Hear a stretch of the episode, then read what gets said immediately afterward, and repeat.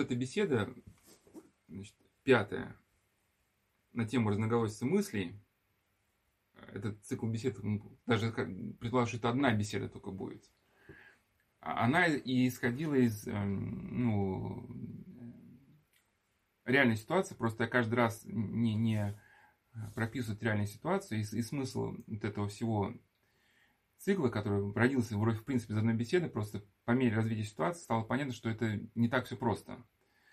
Что уровень сложности наших мыслей, уровень сложности процессов и запутанности призывает нас к какому-то развитию, что э, где-то человеку настолько больно становится жить, ну, причем своими мыслями, что он хочешь, не хочешь, а должен делать шаг вперед, должен меняться, и вот последовательный ряд изменений, да, когда человек восходит от силы силы, раскрывает перед ним его собственную природу, мир и, и даже Бога, потому что не расширив свой опыт, невозможно вот этот все многообразие мыслей, весь этот птичий, сказать, что называется, гвалт, привести его к какому-то ну, взаимо, вза, взаимосогласию. Да? И э, вот эта пятая беседа, она будет исходить из какого примера, просто я не, не стал конкретно пример описывать, потому что, может, чтобы не создалось впечатление, то, что пример единичный, а он-то распространенный, да, это когда человек, у которого был э, эзотерический опыт. Что такое эзотерический опыт? Это чаще всего такая самоупорно, собственно, я, да. Может быть, пока человек еще пребывает в медитативных практиках, это не так чувствуется, потому что его так сознание притушивается немножко. Но когда время проходит, ну это как с алкоголизмом, да, пока начинаешь пить, вроде весело. Замечательная книга Джека Лондона «Джон Ячменное серно». Пока ты начинаешь пить, вроде все радужно, такая жизнь красивая. По мере того, как ты втягиваешься, начинается как бы уже там депрессия. А когда вообще алкоголики пить бросают, про них говорят, что если он злой и молчаливый, значит хорошо, значит он трезвый, да. Но это к чему, когда эзотерик пытается выйти из, э, из сформированного образа жизни, а это, ну, в первую очередь, какая-то, да, вот такая гордыня, но более или менее. Это печать на всю жизнь. Вот есть, ну, печать ее, в принципе, может быть преодолена, но это очень сложно преодолимая печать, да. Человек какое-то время живет с содранной кожей, потому что любое слово вопреки ему, а, там это вот самые близкие люди могут сказать самые незначительные какие-то поправки, там благорасположенные замечания, но в человеке, в котором вот эта печать присутствует, что? А? Да, в человеке, в котором это присутствует, самый, самый ласковый, самый ласковый поглаживание по плечу, но ну, на плече содранная кожа, оголены нервы, как бы, да, там достаточно воздуха немножко дохнуть, она вызывает как бы боль. Ну и благо человеку, если он поймет, что как бы предпосылки для вот такой реакции носит себе, тогда может потихоньку что-то начать менять. Выход из этого как-то, ну, действительно болезненный. Проходит время, но надо понять, что это время можно сократить, и интенсивность страданий можно уменьшить, если ты понимаешь, куда тебе двигаться. Да?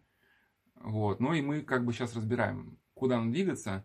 И то, что сейчас пойдет дальше про систему вентилей внутренних, через которую мы все сказать, это пропускаем, да, это вот по сути, ну, как одна из мыслей по поводу того вообще, что человек с, этим делать. А за этим стоит, конечно, конкретные, конкретные э, человеческие жизни, примеры, потому что здесь даже брать не просто эзотерик, а вообще человек, у которого вот развивается вот, вот, страсть гордости, она же поначалу может развиваться как креативность, да, вы это можете всю жизнь читать и перечитать статью Александра Ильчинина «Демонское твердение о гордости». Да?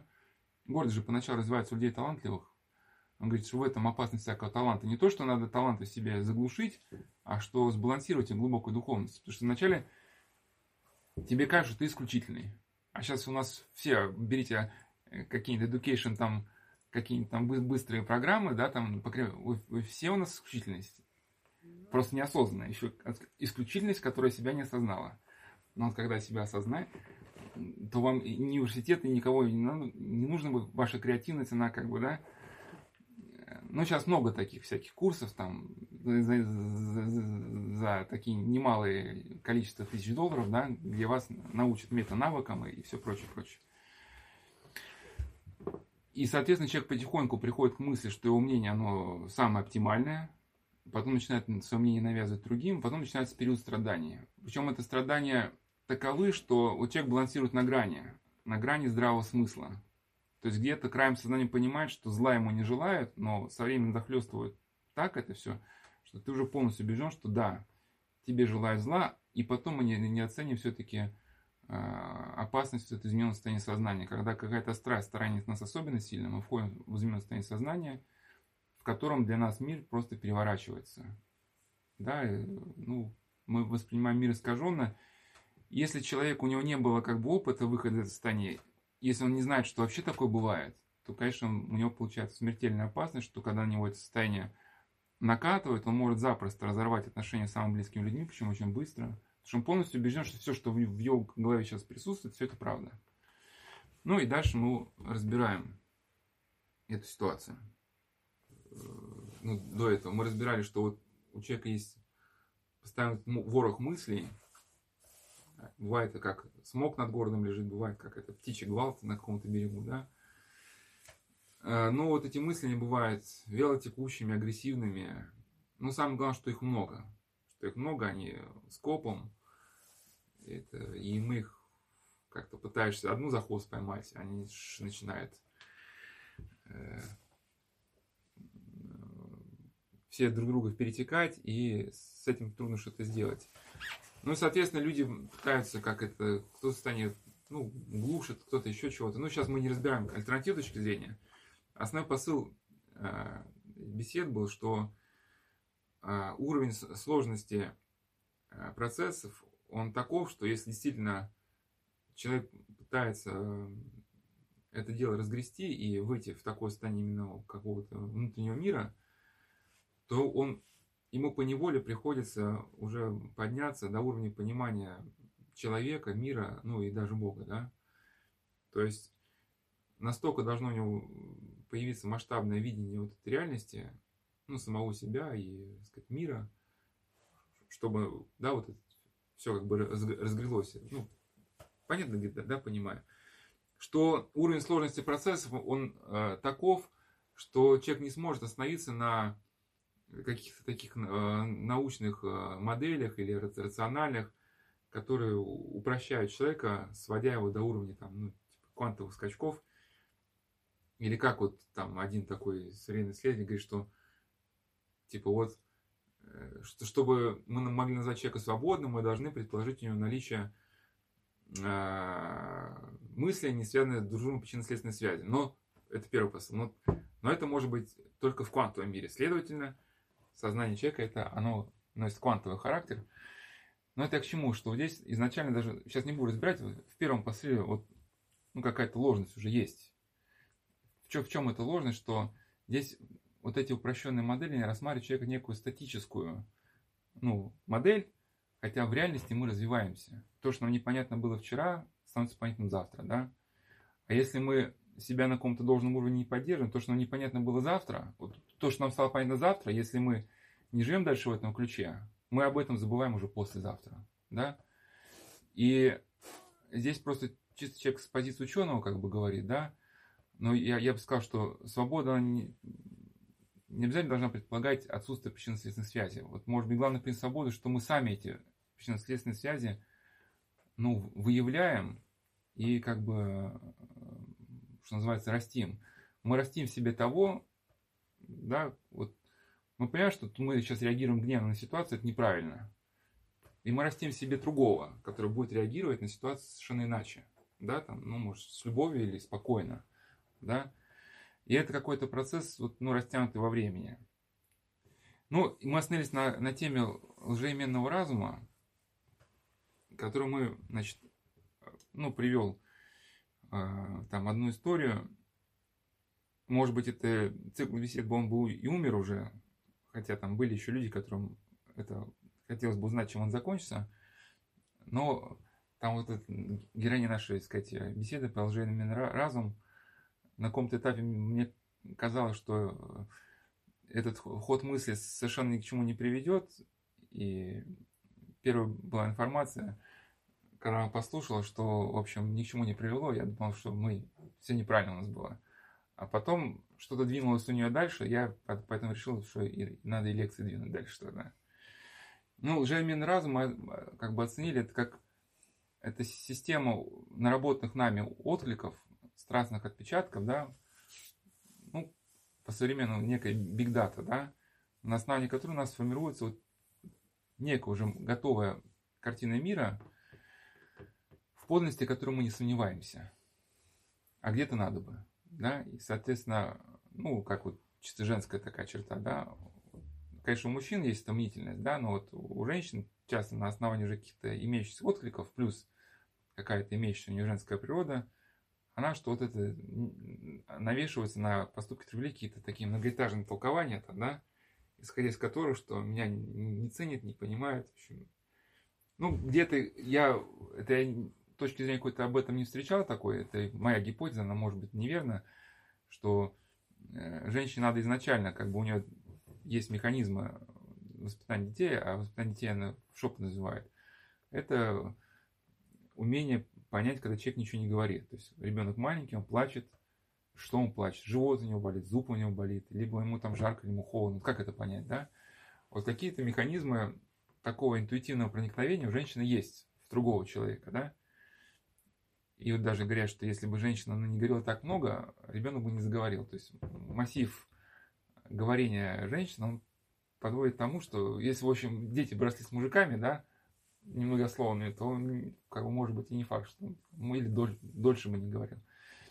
Но когда вот эти две, две, две, два момента у женщины, они выходят под контроль разума, да, какого-то из разумного, так сказать, контроля, начинает действовать хаотизированно, то у женщин часто кажется, что она интуитивно проникла в поведение другого человека, он на нее не так посмотрел, да, и строит из этого уже какую-то целую модель, ревет, переживает, хотя вместо того, чтобы просто выяснить вообще, ну, правильно ли она поняла. Ну, и, ну, у мужчин как бы это лжеименный разум, он в другом выражается. Но иными словами, это, это та система наших откликов, которая нам не дозволяет понять еще, что происходит. И мы переживаем, гневаемся, да, входим в ярость, испытываем какую-то внутреннюю брань, ну, там, где, может быть, э, и нету повода, но чтобы эту систему, соответственно, э, как бы выяснить какой-то другой уровень, ну, нужны годы. Да, вот мы говорим, там 3-4 разные, там 6-8. Во-первых, по отдельности рассмотреть вот эти, как бы, посылы, из которых мы исходим, их могут быть сотни. А во-вторых, у нас же есть сформировавшиеся наши страсти, ну, страсти какие-то, ну, тип реакции на что-то, да, которые нам портят жизнь, и тоже должно быть время, когда мы переработаем их э, в другом ключе. Ну, или, например, да, вот, вот ну, один человек считает, например, что у него есть навык, который помогает работать. Говорит, если у меня не будет этих навыков, я не смогу работать. Тут духовник говорит, слушай, ты, ты что-то слишком как бы ну, как бы, ну, может, дерзко себя ведешь, там, может, не стоит тебе вот так дерзко. А у человека это слово падает на его больную струну. А у меня, как бы, агрессивное поведение на основу моего заработка. Если я сейчас не буду себя так вести, значит, что мне тогда быть нищим, да? И вот этот образ нищеты, он уже вызывает у человека уже как бы протест и взрыв реакции. И тут картина одна страшнее другой. И, значит, мозг просто разносится по кочкам там я могу, а он что мне говорит, да кто он такой, в общем, ну и так далее. И на каком-то, если человек хочет за это состояние выйти, он должен научиться признать, что существуют другие точки зрения, и на каком-то этапе вот э, прийти к тому, что да, как бы, возможен третий вариант. Ну, никто не отрицает, что нужно быть активным в работе, да, но все равно как бы не отказываясь целиком, может быть, от линии, которая у тебя есть, где-то свою линию подкорректировать и мнением другого. Но я хотел про самоукорение тут рассказать, но сейчас лучше еще приведу больше конкретных примеров, а потом уже какие-то духовные комментарии, исходя из такой, может быть, то, как мыслили духовные авторы про самоукорение, про Иисусову молитву. Про, про лжеименный разум. Вот мы часто недооценим само понятие гордость, то есть для нас гордость уже некое какое-то клише, ну, образ человека какого-то, какого-то, ну, совсем больного нарцисса, ну, мы, мы же не такие, мы же не нарциссы. да, и мы не понимаем, что насколько эта гордость она может пустить в корни, насколько она может оказать большие последствия. А на самом деле гордость может человека душить до состояния, которое, ну, вообще можно и фармакологию назначать, да, вплоть до бессонных ночей, ну, когда мозг просто раскалывается на части. А. И вот не, не, не, некоторые комментарии. А. То есть многие люди, они как бы гордость ассоциируют уже с теми понятиями, которые у нас есть в языковой среде, например, как ну, заносчивость там, или агрессивность. Если человек за собой таких вещей не видит, он себя как бы не считает гордым, да. Но то, что гордость это не критичность к собственным мыслям, вот, ему на ум этого не приходит. Следующий пункт, что современному человеку почему очень тяжело вот прийти к какому-то такому очищенному разуму. Да, у святых отцов есть даже такое понятие разум Христов. А, разум Христов это не значит, что человек должен отказаться полностью от своего мышления и переключиться там вот, на что-то другое, да. А, ум Христов, кажется, Максим исповедник, он изображал таким образом, что вот кусок металла, если в огонь влагают, да, кусок металла разгаляется и приобретает еще дополнительные свойства. А, если ну, нож, например, меч, то есть, да, металлический меч, он может резать, но если его раскалить, он еще приобретает свойства огня, он еще его воспламеняет, да. Вот также, когда э, ум человека исцеляется, не то, что человек перестает мыслить, становится там роботом или там инфузорий туфель какой-то, амебой, да, он мыслит дальше как самостоятельная личность, но ум его приобретает какое-то какое иное качество, да, но вот проблема для людей, она современных, она отягощает тем, что пройдя через море психотерапевтов и психологической литературы, человек уже настолько выточил себе э, понимание каких-то ну, аспектов жизни, что пробиться как бы к сознанию этого человека бывает где-то очень трудно. Ну, то есть за простыми словами он видит целую концепцию. Вот особенно кто через намных алкоголиков прошел. Вот я к чему, что сейчас тема лжеименного разума, да? Вот, например, э, ну, жена поссорилась с мужем. Оба были в этом не алкоголики. Ну, кто-то пытается просто сказать простые слова, ну, ты можешь, ну, ну, просто простить там, или там, ну, ну просто можешь, ну, ну, ну, сегодня он, да, там, сказать, встревожен, ну, чуть-чуть просто потерпи, через пять минут пройдет. Ей вот это простое слово, просто пять минут помолчать, уже от, и делать ей отсылку, да, к тому пласту концепции, который она усвоила за годы, да, прохождения этих сказать, шагов, что вот я должна прорабатывать свои чувства, если я, сказать, не буду высказывать свои чувства, у меня будут, сказать, там, неврозы, там, еще что-то, еще что-то, еще что-то.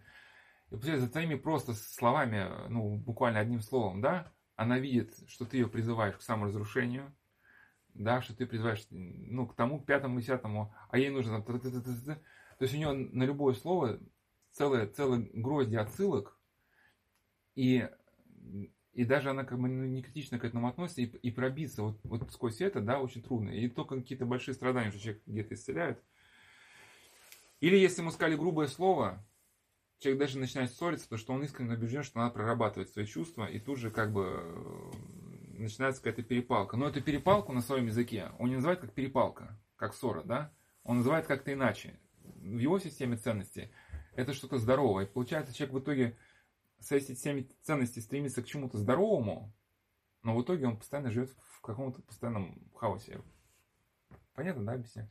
Какая-то у человека выработана уже система вентилей, сквозь которую живой воздух уже не проникает. У нас на сайте появилась как раз статья детям жизни от родителей и родителям жизни детей.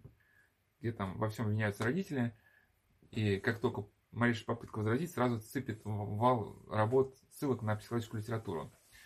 Я там приводил э, слова, э, значит, ну, во-первых, Насима Талеба, да, что было принято исследование, взяты 100 статей по психологии, перепроверены результаты. Только в 39 или 31 случае результаты подтвердились. То есть выводы были ложные, что называется фейковые, да. И также мне очень понравились слова Солоневича, который когда сбежал из концлагеря СССР, оказался в Германии, как раз Германия готовилась к войне против СССР, и он пытался им объяснить бесперспективность ну, вот, начинания. То есть простые люди это понимали. Потому что простые люди смотрели на карту, что Гитлер ну, дойдет до Москвы, а дальше там. Они просто поставили территорию Германии, территорию СССР. Но профессуре и генералам объяснить было ничего невозможно. Потому что они, говорит, один профессор, он мне напоминал, говорит, Ишака, который вез на своем горбу целое собрание сочинений и спинной мозг, который высох от цитат. То есть, говорит, профессор мне представляет целый лес цитат, которые цеплялись друг за друга от античных времен до современности, вывод из которых был это неизбежная победа Германии. И когда я пытался объяснить, ну, как бы реалии, что если вы вступите в СССР, одна железная дорога на 100 километров, но немцы думали, что они будут их использовать, сразу эта территория будет контролироваться партизанами, эти дороги будут взрываться на каждом перегоне, да. Но, говорит, меня загоняли в угол, всегда как бы дискуссия заканчивается одним и тем же. Меня загоняли в угол, на голову мне высыпали целые картотеки цитат из истории философии, там, еще только не спались. Я, говорит, затравлен в угол, я говорю, ну ладно, подождем до Берлина. Ну, подождемся, пока советские войска вас разгромят.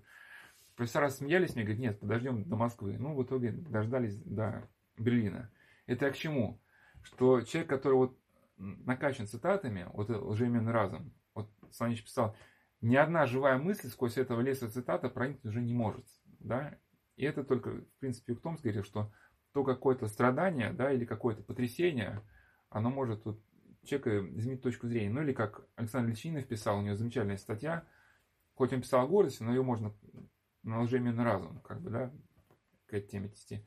Что либо какая-то большая любовь, либо забота о ближнем, либо там человек увидел красоту религиозного пути и увидел собственное убожество. Ну, какими-то иными путями человек вышел собственной ограниченности, и тогда он может посмотреть на реальность с нового конца. То есть на человеке словно броня, сквозь которую не пробиться. У него на все свой ответ, своя точка зрения. Но единственное, что вопрос, что же, если так умный, что, что тебе так плохо тогда, да?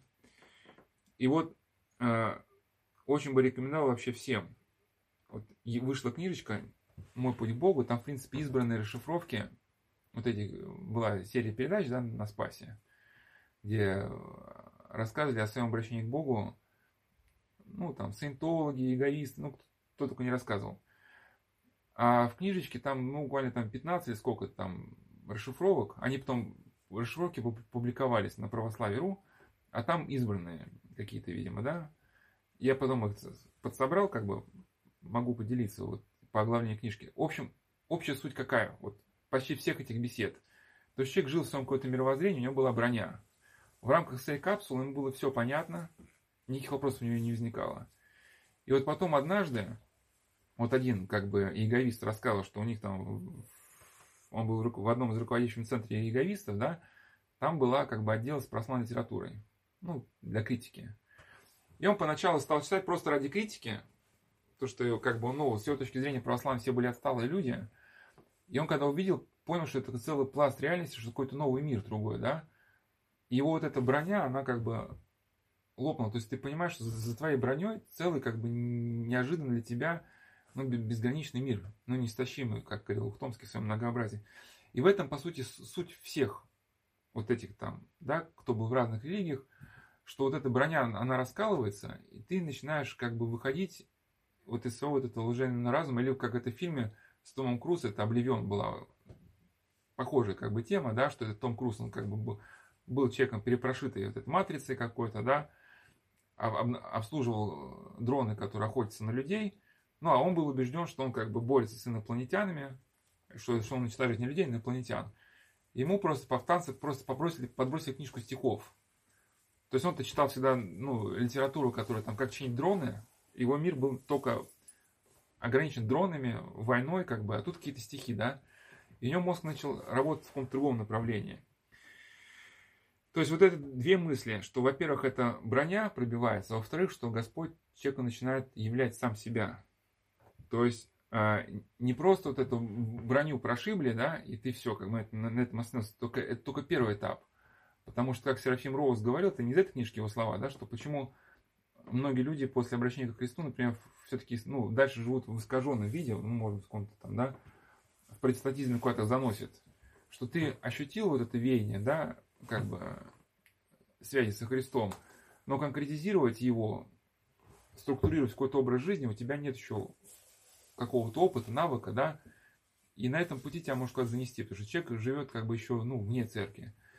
И потом у этих левов, в принципе, начинался долгий путь, либо сразу в церкви, либо до церкви. Они самостоятельно читали, что-то пересматривали. Мне очень понравилось там как раз, э, забыл, как звали этого батюшку, он раньше был протестантским пастором, еще в протестантизме начал этот путь.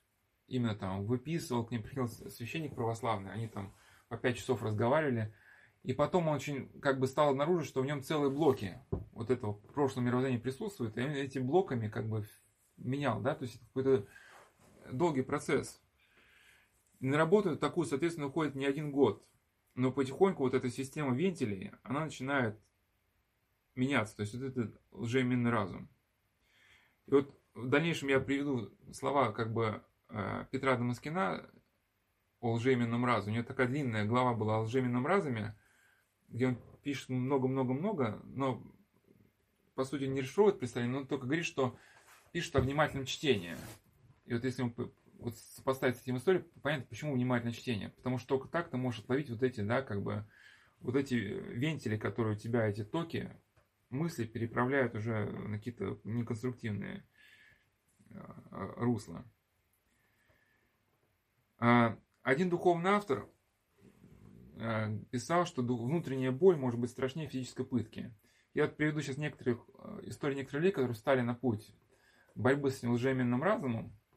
Вот один человек, когда он признал славу, он не верил. Ну, пытка же каленым железом, это ж больнее, чем мысль, что-то такого, да?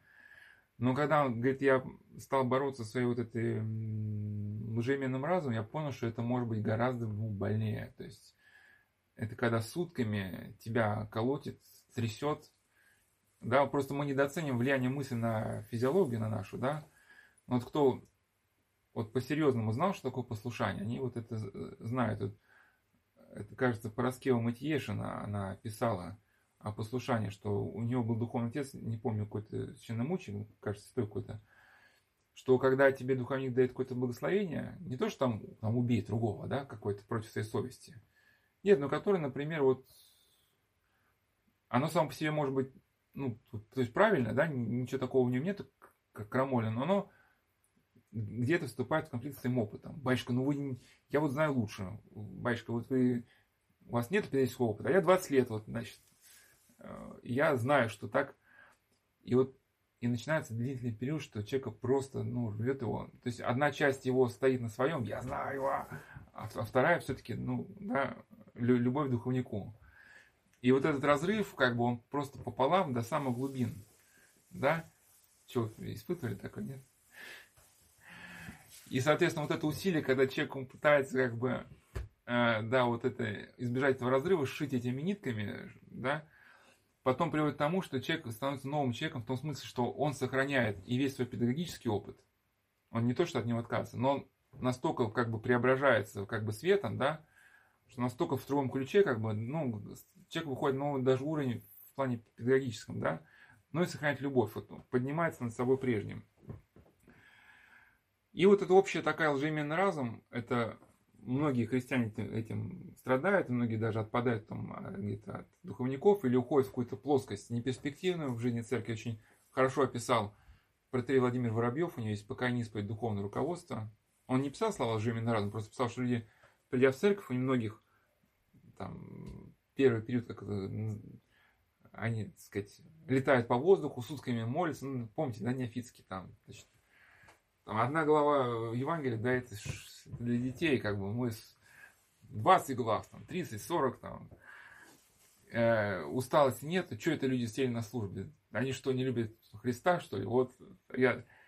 Ну, а потом этот период, ну, часто уже на основном больше на эмоциях где-то, да? Ну, где-то и, и благодать, конечно, она человеку являет себя. Но это еще как бы... Э, человек еще это не, не исходя из его внутреннего какого-то состояния. Просто это как я сравниваю это укол дистрофику, чтобы дистрофику встать с кровати, он, ну, там пару уколов промедола, да, ему, потому что у него мышц нет, суставы друг трутся друг об друга, ему больно, каждое движение боль. Вот немножко ему таблеточки дать, но ты же не будешь всю жизнь человека держать на таблеточках. Все, ты научился ходить, давай дальше тренажерчики, там, да, как бы там пробирочка.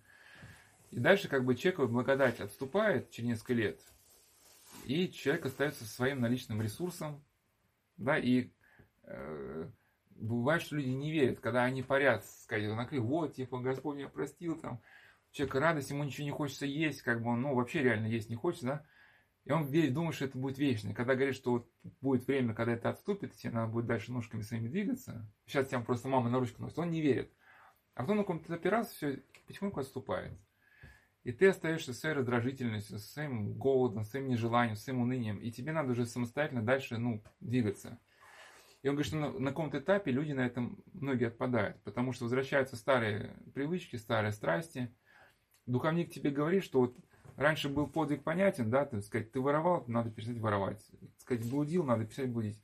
Но сейчас надо уже как бы работать над собой, не всем это хочется. Кто-то протестует, кто-то просто тупо молчит. Но если вот эта работа над собой прекращается, то это уходит, и вот эта радость.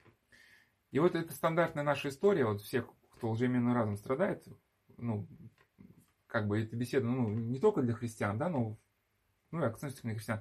Это люди приходят в храм, и вот эти радужные года, когда тебя все радует, ну, и как и где-то вот у нас был беседа горения сердца, это где я сравнивал эту жизнь там, людей первые года брака. Это духовник, ну, конечно, он святой прозорливый старец, да, там, значит, который все знает, меня как облупленного, мы своих духовников, там, так сказать, пиарим, вот такой. Проходит несколько лет, что это, как этот шут смеет, ну, все, духовнику это уже как какой-то гороховый шут, да, который вечно что-то говорит не в попад, да как он смеет вообще на эти вещи выражаться, если он ничего в этом не понимает. Сел всю жизнь в монастыре, ни в чем не разбирается, как бы. Ну, я как говорю, как, как, как есть, как бы, да, или как в потеряках там, да, кто-то приходит в монастырь, духовник спрашивает, как, на меня, как на меня смотришь сейчас? Он говорит, как на ангела. Там проходит несколько лет, а как ты на меня сейчас смотришь? Как на демона, да? Вот. И, и через несколько, некоторое время э, человек начинает ненавидеть. Ненавидеть вот этот, э, этих прихожан, которые наступают на ногу, вечно тут толкутся, как бы вот эти... Э, э, или как Аничек говорил, что такая ненависть была потом, ну вот уже к духовнику, вот к этому, что надо смиряться, что, говорит, ну, хотел разбить телефон много раз, но просто было жалко. Ну, то есть, когда тебе ярость переполняет, вот, ну, хочешь что-нибудь бросить, но в этот раз думаешь, ну, придется, ну, какая-то критика равно, что придется просто покупать. А так бы разбил. То есть, все, что тебе сейчас говорят, все, что ты читаешь, все вызывает чувство протеста, от которого вплоть того, что люди не могут спать. Это и в браке такое бывает. Это первый, первый период проходит, такой радужный. И какая-то вот лжеменный разум, какой-то пеленой лежит на сознании, что человек не в состоянии понять, что ему вообще говорят. Даже если он встретился с суперопытным духовником, скажет, батюшка, вы ничего не понимаете. Вы ничего не понимаете. Да? Потому что вот какая-то пелена, она лежит. И вот мы в первой беседе как раз говорили, что выход из этого – это как человек в течение нескольких лет строит саму линзу, сквозь которую будет смотреть ну, на мир. А, ну, в таком состоянии э, люди, которые вот охвачены лжеименным разумом, вот они так, ну, для них характерна черта, что каждое слово, которое ты пытаешься, ну, их исцелить, ну, вот, объяснить суть проблемы, оно их режет как по сердцу. Вот кричат, как бы, да, вот. Или вот, например, мамы там хочется сказать, что, ну, как-то... Я не говорю, что там во всем виноваты родители. В статистике, да, вспомнить. Не в этом смысле. Но просто какие-то акценты сделать. Она сразу замыкается в себя, в свою скорлупу. Вот я столько э, работы, все ребенку жизнь отдала, вы меня не понимаете, как бы, я тебя понимаете. В общем, все, все как бы, забудь, да, как бы, все, что я тебе сказал. А, и в этом состоянии, ну не знаю, может не у всех так, но у кого-то есть, когда вот такие процессы начинаются, но опять же, человек их не сознает ведь как, э, как процессы, проходящие внутри него. Он же сознает как некое влияние извне, да, что, что вот мир таков, как это мультике хорошо было поймано, да, это Добрыня Никитич и там Соловей Разбойник, кто там, там интервью берут у разбойника, не мы такие, жизнь такая, как бы. Вот нам еще помогает здесь еще смиряться более-менее тело. В каком смысле, что в таком состоянии, когда постоянно впрыскивается адреналин, ну, от переживания, да, опять же, мы вот недооценим связь между мыслью и физиологией, то есть человек спать не может, есть не может, думать не может, постоянно его колотит, И просто уже тело нас в каком смысле спасает, что 2-3 дня, когда проходит, мы понимаем, ну еще, еще, еще денек, и мы просто рехнемся. Ну, конкретно. А представьте вечность, когда если мы в вечность в этом переходном состоянии, там вот этого как бы тормоза в виде тела уже нет. Мы можем разгоняться уже дальше, ну, насколько духа хватит уже там, да. А дух он с безграничной энергией. И, соответственно, вот э, ну, у нас, если у кого-то есть, нас вот еще тело тормозит, и мы вынуждены хотя бы, чтобы не рехнуться, э, ну, хотя бы как начать смиряться хотя бы внешне. Вот, если кто переживал это лжеименный разум, наверное, может вспомнить свои списки или дневники, которые он вел в этом состоянии. Это такие длиннющие... Э, ну, то есть, когда человек нормально в адекватном состоянии пишет, он проблему излагает. У меня... Я хочу взять две книжки про энциклопедии. Первое, у меня нет денег, сказать, меня это печалит. И пошел к духовнику с этой запиской, да. Человек возьмет состояние, состояние сознания, там, вот чтение, чтение, говорит, много тебе надо читать, а деньги, а деньги, деньги это грязь, а вот книжки, книжки, в общем, и вот эту мысль он пытается заложить там три страницы, да, все подчеркнуто, восклицательные знаки, ну и такие письма присылают духовникам. Вот. Дайте мне ответ срочно. Вот. Ну и поэтому, если мы у нас же понимаем, что это изменено состояние сознания, то есть никакого ответа вот, вот здесь его дать невозможно, в том смысле, пока человек не выйдет из состояния, все равно ничего не поймет.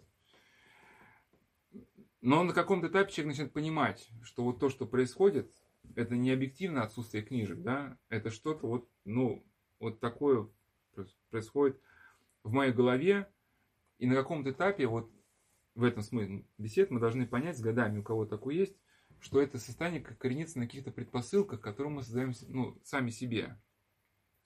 И первое, что нужно делать для того, чтобы из этого не выходить, да, даже если речь о неверующих людях, это 5, 10, 15 минут разбирать, как прошел день. То есть, если мы прогневались, вспомнить, по какой причине это произошло. И мы тогда увидим, что любые наши срывы, ну, практически, они коренятся на какой-то системе, системе наших страстных откликов. Или, например, вот эта тема с книжками нас так не беспокоит, да, но если мы вот суетимся, бегаем, звоним хаотически, тут там 10 звонков там в 10 минут, да, подряд что-то хикаем, ну, в таком режиме живем, то когда мы приходим в таком состоянии сознания, да, вот, и увидим книжки, вдруг нас это потрясет, что денег у нас на книжке нет, а духовник ты сказал читать, значит, ну, что он нам хочет? Смерти, обнищания, что ли? Ну, ну и, типа такого. И мы должны же понять, что, соответственно, мы вот ретроспективно да, вспоминаем день, что вот после вот этого состояния всегда наступает срыв. То мы, соответственно, должны как-то строить свой ритм жизни так, чтобы уже избегать такого, такого хаоса, да? Или для кого-то может быть от, открытием, что срыв он всегда после объедения. То есть, как бы ты объелся, потом с кем-то поругался, да? Вот. Ну, соответственно, чтобы хочешь быть более-менее в мирном состоянии духа, как бы тебе надо уже упорядочить э, э, свой образ жизни. Следующий пункт, что когда людям э, начинают объяснять вот про это лжеименный разум, а говорит, ну что вот в церкви, вот вы только молиться, а молитва только ничего, ничего не сделает. Вот, э, как бы вот, почему мне там не решаете там, ну, люди там, либо психотерапевту, либо там таблетки, либо еще что-то.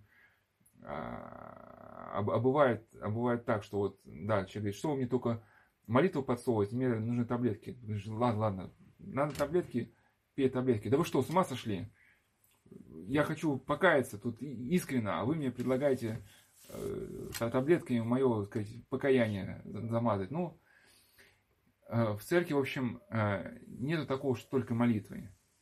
Просто это то, о чем мы, мы как бы будем дальше говорить, если все не успеем, если не успеем в следующий раз, что как раз суть лжеименного разума, что человек не может схватить ситуацию целостно. То есть, когда, например, духовник говорит, знаешь что, ну, как бы, ну, не оставляй молитву. Это не значит, что он говорит, что только молитвой борись с этим состоянием, да? То есть на данный момент вот есть такой как бы акцент.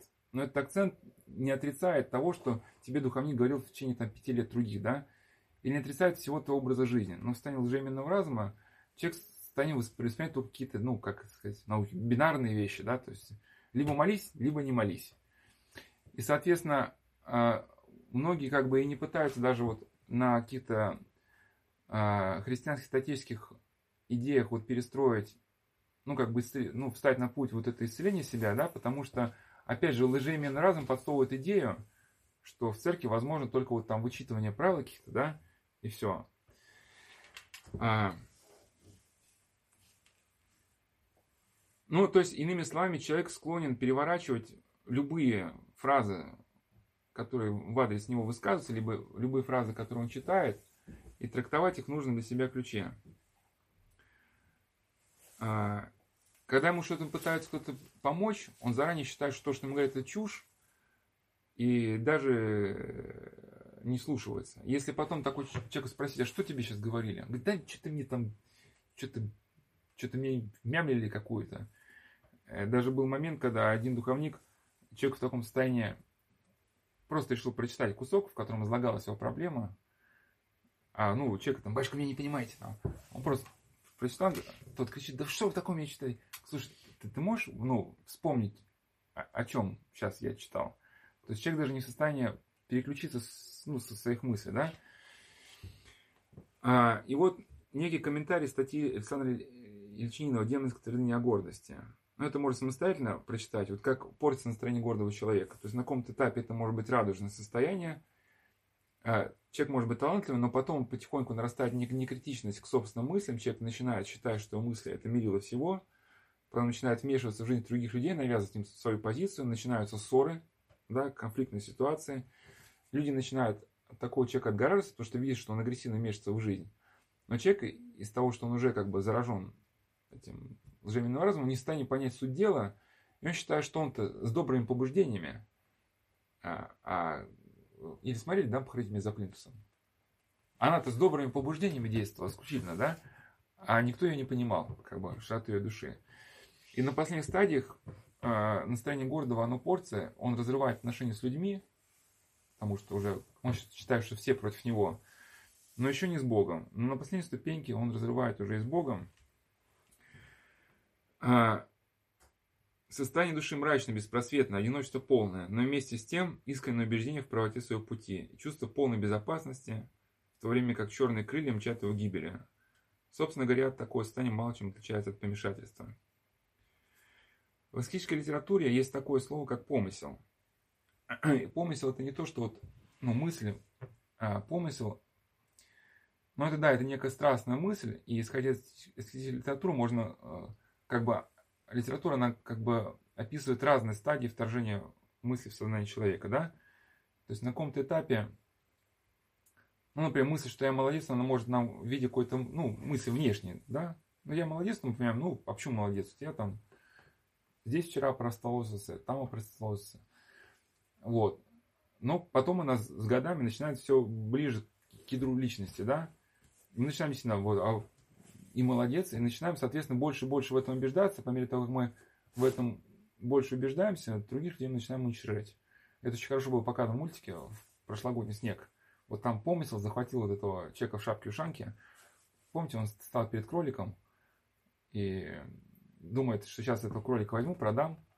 И у него начинаются всякие мечты, что вот я продам кролика, стану купцом, стану купцом, т -т -т -т -т, торговая операция, потом стану царем, Потом, что это, каждый день царь это царь? Каждый день царь царь это мало, мало, скучно, маловато будет. И он уже стоит кричит, маловато будет. Ну, кролик услышал и, и убежал. И идея состоит в чем, что если вкратце, что когда помысл проникает уже вот на, на высшую как бы ступень иерархии сознания, где у нас лежат аксиомы, этот помысл начинает как бы руководить нашими всеми настройками, становится той линзой, сквозь которую мы смотрим на мир – если, может, два года назад мы могли где-то краем мысли, ну, думать, что мы там лучше, но мы понимали, что все-таки дело не так, надо советоваться, да, то когда это помысл нас захватит, мы приходим к таким страшным состояниям сознания, о которых мы два года назад даже не догадывались, мы даже не думали, что мы туда можем, ну, зайти. И, соответственно, а, если вот этот помысл уже проник туда на высшие, как, как бы, э, э, этажи иерархии, вот стремление самого человека ну,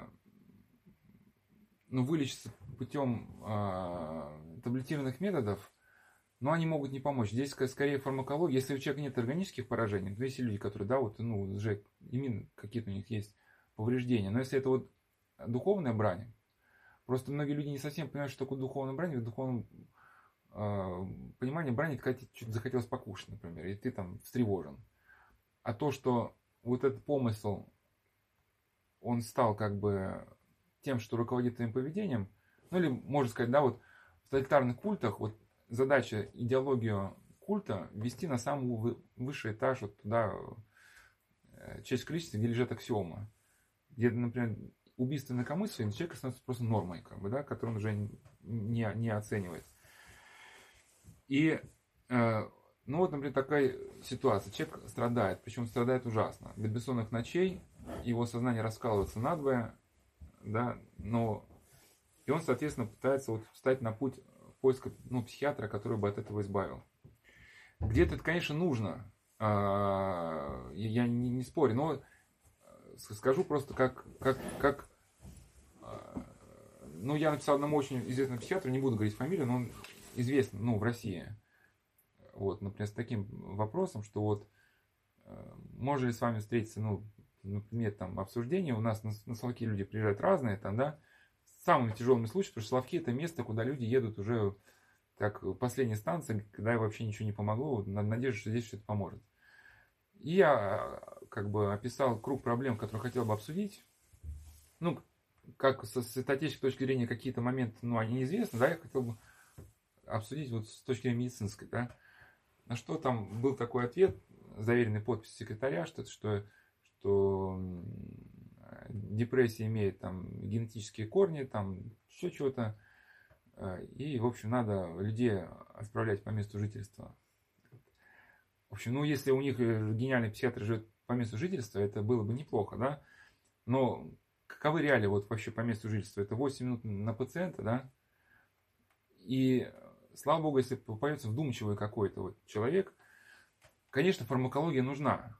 Но, с другой стороны, есть другая крайность, да, если на крайность, где полный отказ, да, не, ну, где-то не обоснованно. Другая крайность, это сходу сажать человека на пожизненное.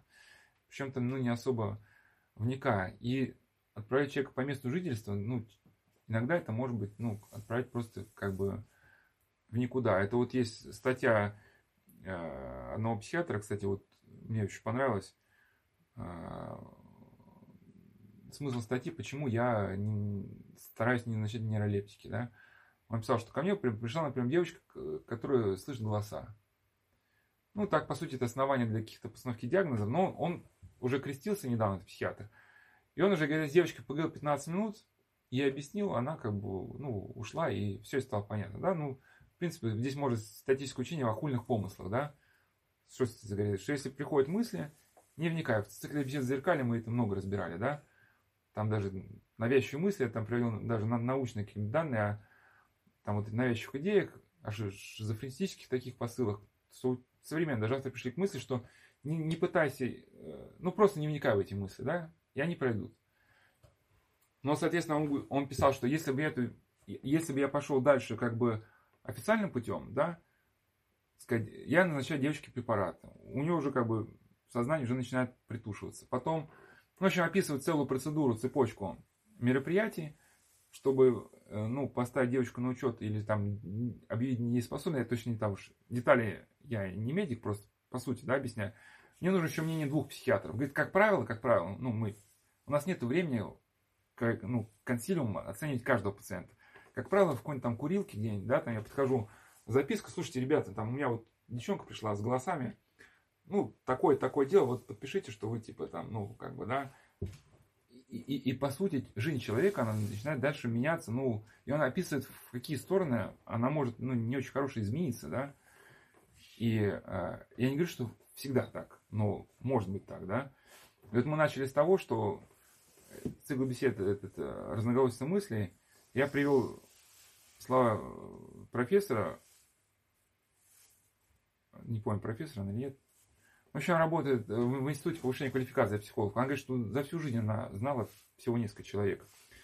То есть я к чему? Что желание человека понятно. Решить вот эти проблемы, которые мы говорим с помощью э, психиатрии. Но вопрос первый. Э, есть ли у психиатрии инструменты решения этих проблем? Во-вторых, сумеет ли человек на эти инструменты напасть? Да, соответственно, ведь хороших психиатров единицы, и даже, ну, по размышлениям самих психиатров. А если человек нападет вот, ну, на человека, которому ну, все равно ему там, да? А,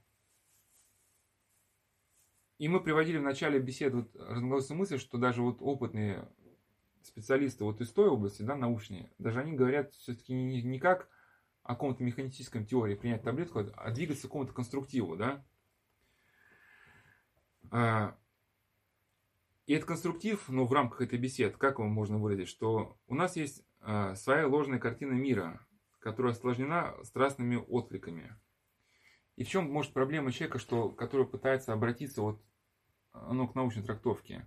Он пытается обратиться не по существу, понять, вот, как вот эти явления вообще, они, ну, в самом бытии они существуют, о которых мы думаем.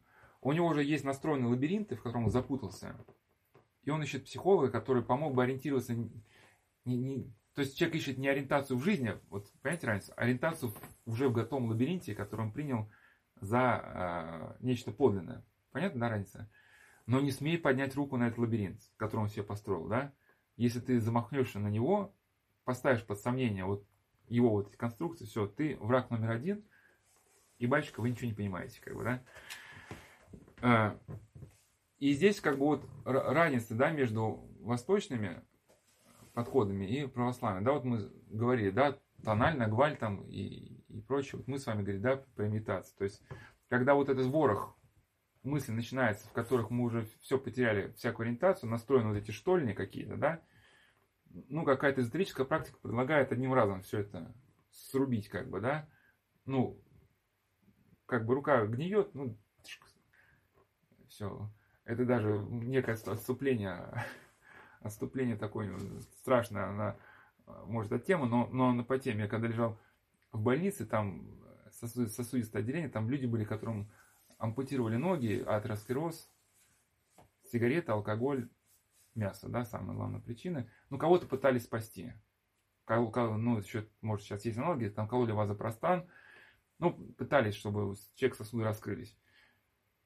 И, в общем, там у многих пациентов шла речь, как спасти ноги. Потому что здоровые мужчины, либо они обездвижены, либо ампутация. И там как раз шел сериал «Шина королева джунглей». И там у кого-то то ли ранение, то ли гангрена. И Шина женщина-воительница такая.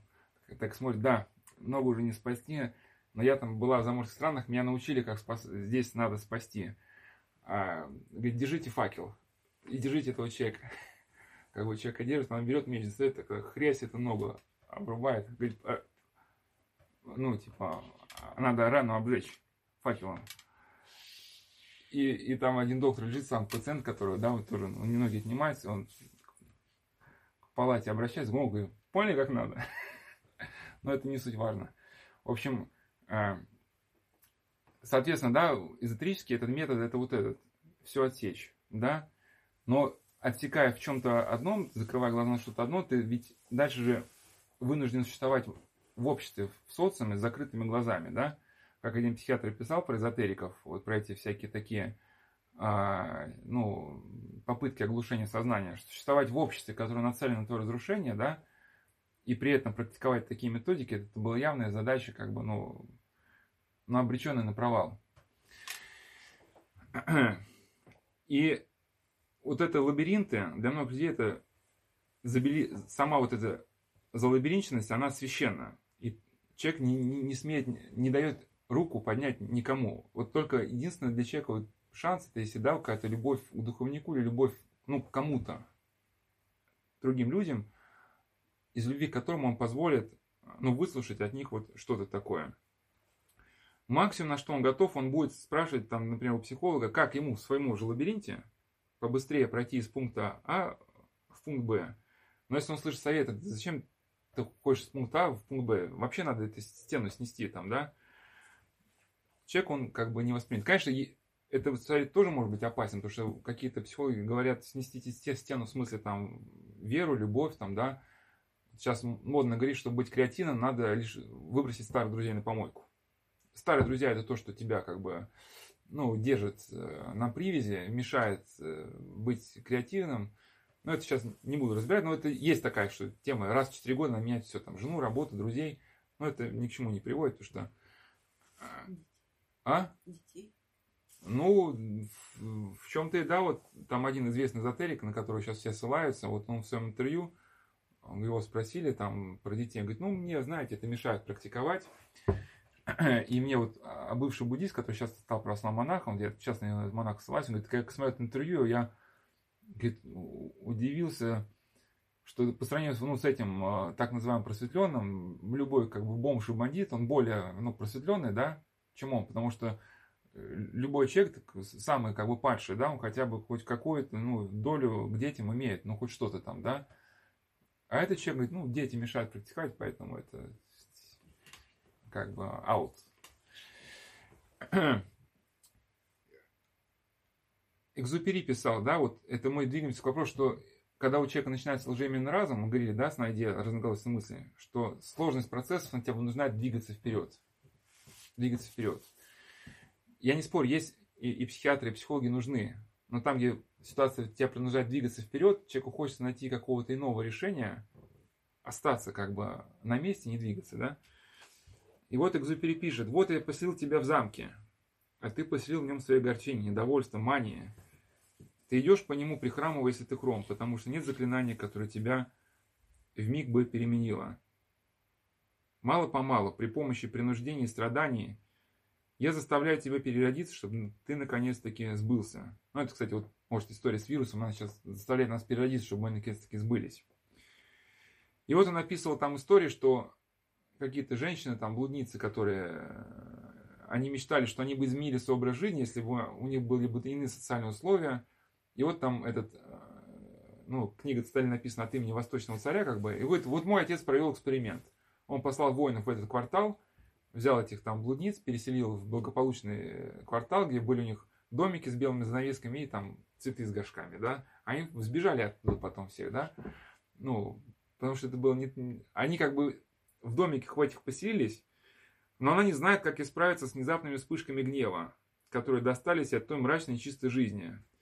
Эти вспышки мучают ее, как мучают животных, которые долго прожили возле моря и стали испытывать страх перед приливом, хотя теперь они живут на равнине. А, что делать? Ну, банальные слова осознать да, когда психика съезжает с катушек, а, а, надо просто запомнить это состояние как бы ну, на вкус, оценить его, а, описать и понять его признаки, что когда мы находимся в измененном состоянии сознания, мы где-то можем... Ну, то есть это очень трудно, это как бы понять, что ты находишься ну, не в том состоянии, можно по каким-то внешним признакам себя оценить, как вот игроки, у игроков есть такое понятие, как тильт, когда ты входишь в измененное состояние сознания, ну, играешь, но неадекватно оценишь либо свои силы, либо ставки же делаешь, исходя из измененного состояния сознания. Ну и же опытные игроки, они просто ведут э, как бы статистику. Просто ты в измененном состоянии сознания, ты скажешь, да, они все дураки, я сейчас сделаю, еще 5 минут и все, я отыграю. А ты смотришь, у тебя там длинная череда как бы проигрышей, да, и либо ты избавляешь ставки, либо выходишь из игры, пока, пока не поздно. И также свойством вот этого состояния, э, когда мы в этом состоянии слышим какое-то слово от ближнего, оно может быть безобидное. Но к этому слову смыкается вот вся наша вселенная, грубо говоря, да, вот. Ну, мы что-то слово ближнего воспринимаем гипертрофировано настолько, что э,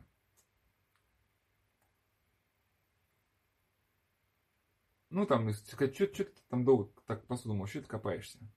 А значит, человек, я считаю, что я медлительная. Ну, и вот и что-то вот начинает так крутиться, что если я не буду э, такой медлительный, я не смогу внимательно молиться, не смогу молиться, я умру. Ну, сейчас мы даже не сможем это состояние описать, потому что возьмем состояние сознания, это некая такая объемная структура, которая у нас вырастает и полностью нас поглощает.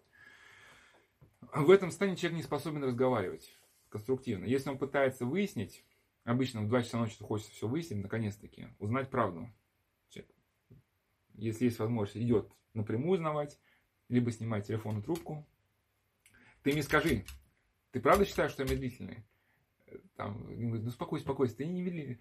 Нет, ты мне и, и все, как бы, да, и, ну, либо начинает сразу кричать, как бы, да, э, бросать трубки, но ничего выяснить он не может. И э, какой выход из? Вот здесь надо запомнить, что каждый раз, ну, может быть, у кого-то есть другого, потом можете поделиться. Вот я просто с одним человеком общался, он говорит, что каждый раз для него этот э, выход из состояния был какой-то особой, ну, милостью Божией. То есть в том смысле, когда ты начинаешь видеть, что твой мозг просто идет просто в разнос уже, что еще чуть чуть ты рехнешься, а, от безысходности, ну, обычно времени нету, говорит, чтобы писать псалтирь, но здесь от безысходности начинаешь писать псалтирь, и наступает какая-то минута, какая-то секунда умиления, да, когда вот это состояние, ну, как чулок с тебя сходит. И вдруг ты начинаешь видеть реальность как с другого совершенно конца, что никто на тебя руку не поднимает, тебе никто зла не желает. И ты начинаешь понимать суть того, что тебе сказали, просто чуть побыстрее пошевеливайся, да. И начинаешь видеть выход из всех тупиков, и даже какая-то слеза, слеза умиления, она э, появляется, с этим состоянием уходит все. Там вражда, становится какая-то радость, но самое, самое главное, что ты начинаешь видеть выход из тех тупиков, которые у тебя были. И вот человеку надо хотя бы один раз в жизни это состояние испытать. Потому что если ты хотя бы один раз в жизни его испытал, в следующий раз, когда тебя накатит это состояние, у тебя хотя бы будет в сознании мысль, что за одну секунду все это может измениться, да, вот этот, весь, весь этот бред. А, потом, по мере опыта, да, возникает понимание, что, сейчас уже да, закончу, что вхождение в это состояние предшествует целая история – то есть наши ежедневные поступки, а, мысли, ну, наши собственные, плюс там демонические какие-то страстные отклики, они потихоньку начинают раскручивать маховик, который потом эти все ну, умовые настройки снесет. То есть есть какая-то большая шестерня, да, вот, но к ней крепятся маленькие шестеренки. И мы сами, в принципе, ежедневным своим поведением это все дело подкручиваем. Ну, как говорил, да, чтобы увидеть эту предысторию, вот надо хотя бы по вечерам испытывать 5, 10, 15 минут в день. Если прогневался, как это произошло, если обиделся, то почему. И мы постепенно вот эту систему откликов туда, внутрь проросшую, как эту гребницу какую-то, да, ризому эту, постмодерническую, они начинаем, мы начинаем видеть, то есть эта система, она приходит как бы в вибрацию, да, то есть ее кто-то задел там с одного конца, но этот отклик пошел, а на поверхность мышления нашего это выведено в виде какого-то уже срыва, там, крика. И вот эти э, предпосылки, когда мы начинаем видеть, то есть если мы начинаем какую-то, ну, только зачаток нелепой мысли какой-то видеть, видеть, что-то он... А что он имел в виду, когда он говорил, что я медлительно мою посуду? И мы понимаем, так, вот надо на этом моменте сразу как бы срочно останавливаться. Потому что мы уже имеем опыт, что, что будет, если мы начнем это развивать дальше, этот маховик раскручивать.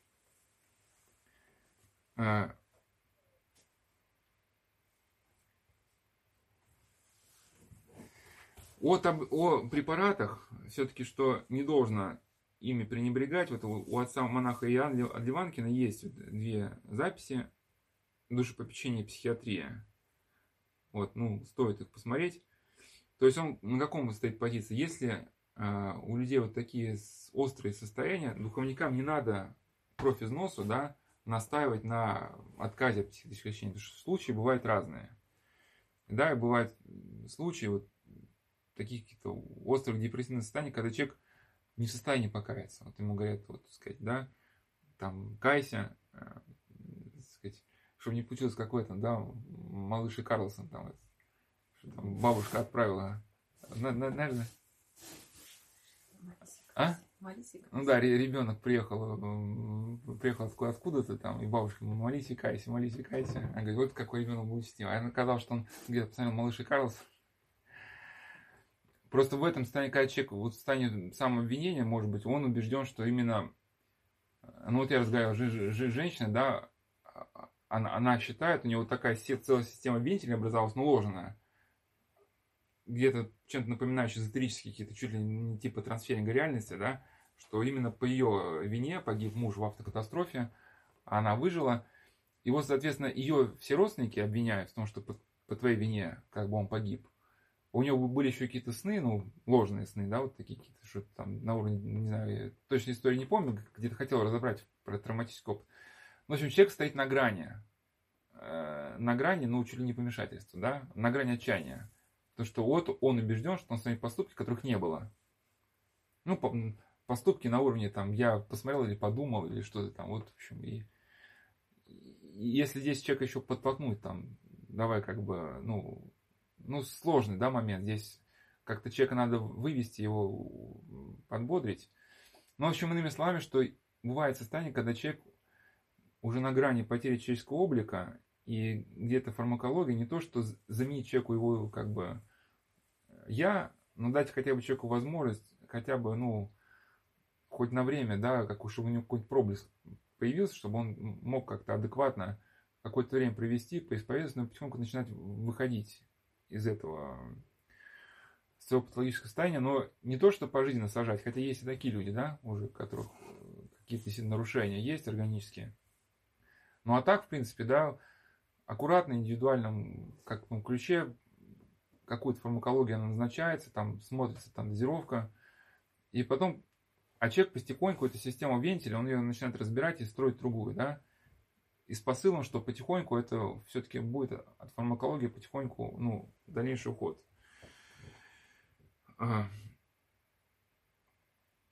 При пример, да, вот ложной системы откликов, может даже вот кто-то знает человека, который не хочу, не хочу, чтобы человека узнали, но может быть он будет узнан, не знаю. Ну, в общем, была одна женщина, которая вот говорит, меня воспитывали так, что сели за стол, должна быть чистая скатерть. И вот когда собираются гости, в итоге человек убивает с утра до вечера, ну, в том, что даже никто не просил. Вот, особо никто не заметит, что в обед это та же скатерть, которая была на завтрак, или вот она теперь как бы новая. Ну, кстати, наш перестирать, все это обмыть, все эти вазочки там обтереть, вот это все как бы разложить. И в итоге человек вначале себе понастроил ложную систему вентиля. Конечно, аккуратность это хорошо, когда у тебя есть возможность, да. И потом он в, в итоге пытается соответствовать вот это, ну, где-то своей вот этой, ну, не знаю, мании чистоты, да. В итоге он не, не высыпается. Спит там по два часа в сутки. Оставляется молитвенное правило. А при том, что у человека есть другие проблемы ну, душевного характера, да, и которые помогают ему сделать молитвенное правило, он ставит молитвенное правило, то есть нелепые мысли начинают вылезать, так сказать, да, человека душить. Это наслаивается на усталость хроническую, да, потом. Но на каком-то моменте человек не выдерживает, у него ломается способность, ну, чисто физическая, это все дальше тянуть. И он просто падает в этой как, депрессии и уже принимает фармакологию, да, что я ничего не могу дальше делать. И невероятно трудно просто вот с человеком договориться насчет того, что у тебя есть правило, старайся минимально не оставлять. Будете там час свободный, ну, постели скатерть. Не будет этого часа, ну, не постели скатерть, да. Ну, может, никто особо не заметит. И вроде человек соглашается, да, да, да, и как бы, но привычка настолько укорена, что он все равно продолжает как бы все делать по-своему, по-старому. И, и в итоге впадать, ну, в те же самые, как бы, да, вот эти приступы. Э, двигаясь к концу, а, также человек, который вот лже, лже разум владеет, надо пересмотреть свои обиды. То есть, э, еще одно свойство такого человека – это тотальная обидчивость. Вот все, что ему не скажи, даже ну, желание ему помочь, даже максимально, максимально сдувать человека пылинки, оно где-то ну, резанет его по сердцу. А, и здесь уже трудно подгадать, потому что наше слово падает на систему вот этих каких-то струн уже настроенных, да. То есть человек, он считает, что он вас понял, но понял вас неправильно. Считает, например, что вы его хотите обидеть и агрессивно воспринимая вашу, сказать, точку зрения, начинает агрессивно от нее сопротивляться, ну, где-то, может быть, обвиняя, что вы там, типа, сумасшедшего мне советуете. Если вы пытаетесь объяснить, что я тебе ничего такого не советовал, он даже вашу попытку расставить точку на «и» воспринимает как агрессию ну, в свою сторону. И это, ну, на самом деле, это настоящая боль 24-7, да, как 24-7. То есть человеку больно 24 часа в сутки, 7 дней в неделю. Да, и уровень этой боли, он зашкаливает настолько, способен человек терпеть, что да, ему понятно, что хочется где-то таблетками это заглушить, но пока не начнется вот эта разборка, вот этой агрессивной какой-то э, реакции человека, он из этого состояния выйдет. А, один из пунктов это прежде чем гневаться, переспросите вообще, что имел в виду собеседник. Да, потому что мы вот так схватываем, кажется, что вот мы поняли человека, особенно кто прошел эзотерику, либо кого высшее образование, если мы-то, так сказать, убеждены, что мы все в жизни хорошо понимаем, да, еще это собеседник не успел закончить, мы уже знаем, что он сказал. Вот. И, соответственно, если нам кажется, он сказал плохое против нас, мы уже воюем. Я, каюсь, поступал очень плохо, когда люди мне говорят, да, батюшка, мы знаем, что вы хотели сказать. Я, честно говоря, ну, меня устройство обучал, я вами говорю, давай, скажи, что я хотел тебе сказать. Ну, проведем эксперимент. Пусть у тебя будет урок, ну, раз на всю жизнь. Ну, вы мне, наверное, хотели, батюшка, сказать то-то и это. Я говорю, нет, я тебе нет хотел сказать. Но это следующий просто пункт, да, это уже именно разум. То есть человек, он лишается способности где-то получить помощь. И, соответственно, вот когда мы гневаемся, обижаемся, вот просто выяснить, подойти аккуратно. Пусть этот момент боли пройдет. Конечно, нас колет сердце невыносимо. Хочется в 2 часа ночи, ночи трубку снять и сказать, ты, что ты мне там, ой, жизни, подождите до утра, ну, до 9 утра, до 10. Потом позвоните, скажите, Иван Петрович, вот у нас вчера был разговор, вот я немножко не расслышал, вот что вы имели в виду? Может, совершенно безобидные слова. Хоть, ладно, обещал закончить, но еще маленький задел и разойдемся. А, следующий пункт это лжеименного разума. Это вот категория современных людей. Ну, как правило, люди вот простые, которые выросли ну, в труде, они вот ну, этим особо ну, не страдают. Это люди, вот, которые к этому же относятся категории, но это другой вариант, которые хорошо учились, не знаю, насколько у мужчин это есть, но мужчин наверняка есть, просто, может, не больше женщин попадались. А, это такая, да, категория от, отличницы или там красного диплома. Это все под контролем. Ну, в принципе, мужчин есть. Когда одна, одна из формул жеменного раза все под контролем. Когда я слышу от человека, что все под контролем, мне становится не страшно. Мне там одна... А, да, все-таки есть мужчина. Одна женщина говорила, знаете, у меня сын выпивал, ну, там, гонялся на машинах, там, мне за него было страшно. Но сейчас все изменилось, я за него радуюсь. Он занялся здоровым образом жизни, он питается, там, вымеряет по граммам какую-то еду. Такой молодец. Чем она больше хвалит сына, тем больше за него страшно. То есть, я могу ошибаться, я не выяснял, конечно, у сына, как дело, но как я вижу, у сына нарастает неуправляемое состояние сознания, да, то есть, некое, у него растет цунами в мозгах, который он ощущает, оно сейчас вот-вот ему все снесет, весь мозг, да, и он отчаянно пытается зацепиться хоть за что-то, да, там, сколько это мне капелек женьшеня там капать в чай, там, ну вот, ну или там, да, там, сколько калорий я сегодня сжег, там, да, ну хоть за что-то. Но чем больше цепляется, тем, тем меньше он обращает внимание на подлинные причины происходящего, да, тем быстрее этот цунами нарастает. Или вот с одной девушкой говорили, когда коронавирус начался, мне стало с нее страшно, она написала сообщение, все под контролем, маски закуплены, лекарства, все есть, мы под полной защитой. Мне ну, просто реально стало страшно, потому что чем, чем больше под контролем, это как это может ситуация объяснять жизнью, можно как описать как ну, подвижной состав. Вот, ну, помните, да, там поезда, они на поворотах там, они, у них там что-то скрипит, да, на стыке между вагонами, да. А есть люди, которые хотят настолько себя обезопасить, чтобы всю жизнь намертво приварить там какие-то гайки, да, все закрутить, чтобы была такая железная металлоконструкция. Я в этой металлоконструкции сижу и мне безопасно в этом норке, да. Но когда в жизни что-то там идет, ну, не так, эти гайки, они вырываются просто, ну, с мясом, да. Если был какой-то зазорчик небольшой хотя бы, да, человек оставил бы, ну, какую-то, ну, вариативность. Может быть, не так было больно. Но вот свойство города человека, что он хочет все вот, он, он как бы может ощущать свою безопасность только в жестко выстроенной, такой формализованной моменте. Ну, даже вот, кто занимался рукопашным боем, вот там вот колено, которое вот противнику ближайшего нельзя жестко фиксировать, потому что любой удар тогда по нему у вас ломается там сустав, оно должно быть чуть такое расслабленное, чтобы там вас ударит, оно сыграло. И вот как медик говорил, что у нас по этому же принципу сосуды работают. Сосуды, у нас давление нестабильно, то есть оно чуть повышается, но чуть понижается. Ну почему? Что если совне какой-то скачок атмосферный, да, если у нас вот мы сутки вот в таком жестко формализованном состоянии, то у нас это просто все пробки выбит, да, а так у нас то, что двигается, оно сыграло как бы, да, в какую-то сторону, но мы остались в безопасности.